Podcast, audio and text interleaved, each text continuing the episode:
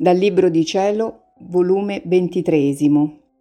2 novembre 1927.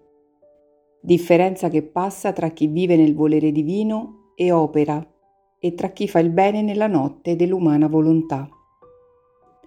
Il mio volo è continuo nel volere divino e la mia povera intelligenza è come fissata in esso, e nella sua luce comprendevo la grande differenza tra l'operato nel volere supremo e tra l'operato umano buono in se stesso, ma manca la vita del fiat divino nell'azione della creatura.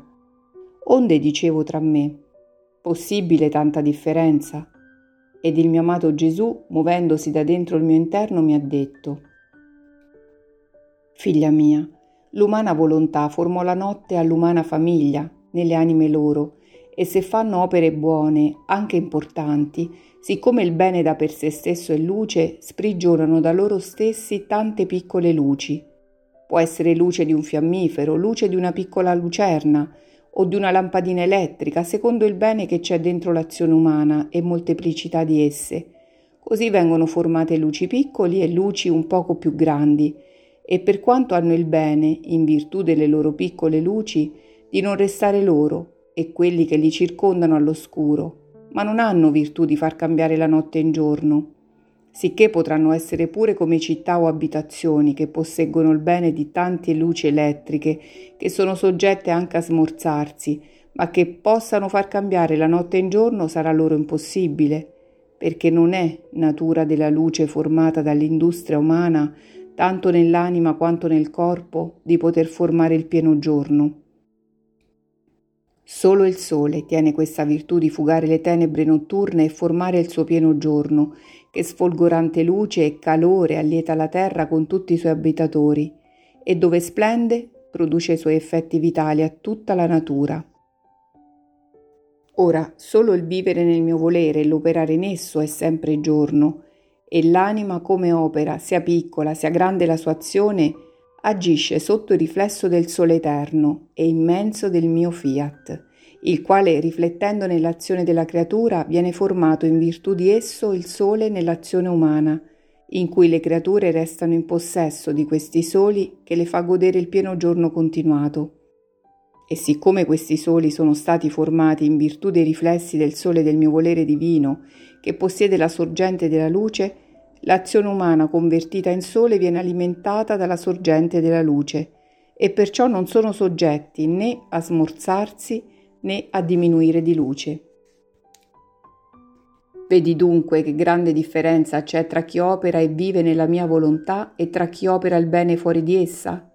Passa differenza tra chi può formare il sole e tanti soli, e chi luce, e basta un sole per eclissare tutte le luci e tutte le luci insieme non hanno virtù né forza di luce di poter sorpassare un sole.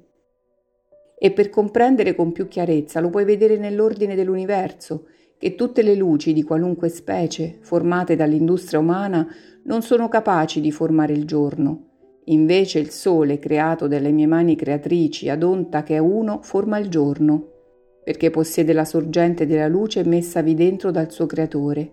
e perciò non è soggetto a diminuire di luce, simbolo di chi vive nel mio volere divino, che in tutti gli atti loro vi scorre dentro un atto di vita divina, una forza creatrice che tiene virtù di formare soli, né si abbassa né vuole formare piccole luci, ma soli che mai si estinguono.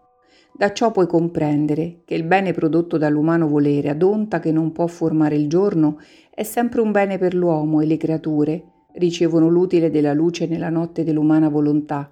Serve loro per non morire nelle fitte tenebre della colpa.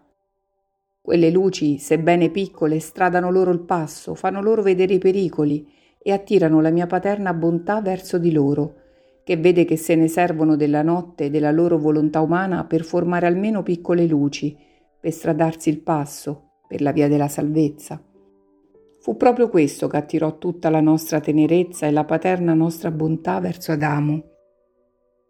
Lui aveva compreso che significava vivere nel nostro volere divino e come nei suoi piccoli atti, come nei più grandi, correva dentro la nostra virtù creatrice ed erano investiti dal sole dell'eterno fiat, che essendo sole teneva virtù di poter formare quanti soli voleva. Onde, nel vedersi svuotato da questa forza creatrice, non potette formare più soli, quindi poveretto si sforzava quanto più poteva di formare piccole luci e vedendo la grande differenza del suo stato primiero e quello dopo la colpa ne sentiva tale dolore che si sentiva morire in ogni suo atto. L'ente supremo si sentiva commosso ed ammirava l'industria del povero Adamo, che non potendo formare più soli, si industriava di formare coi suoi piccoli atti, piccole luci, e in virtù di ciò gli mantenne la promessa del futuro Messia.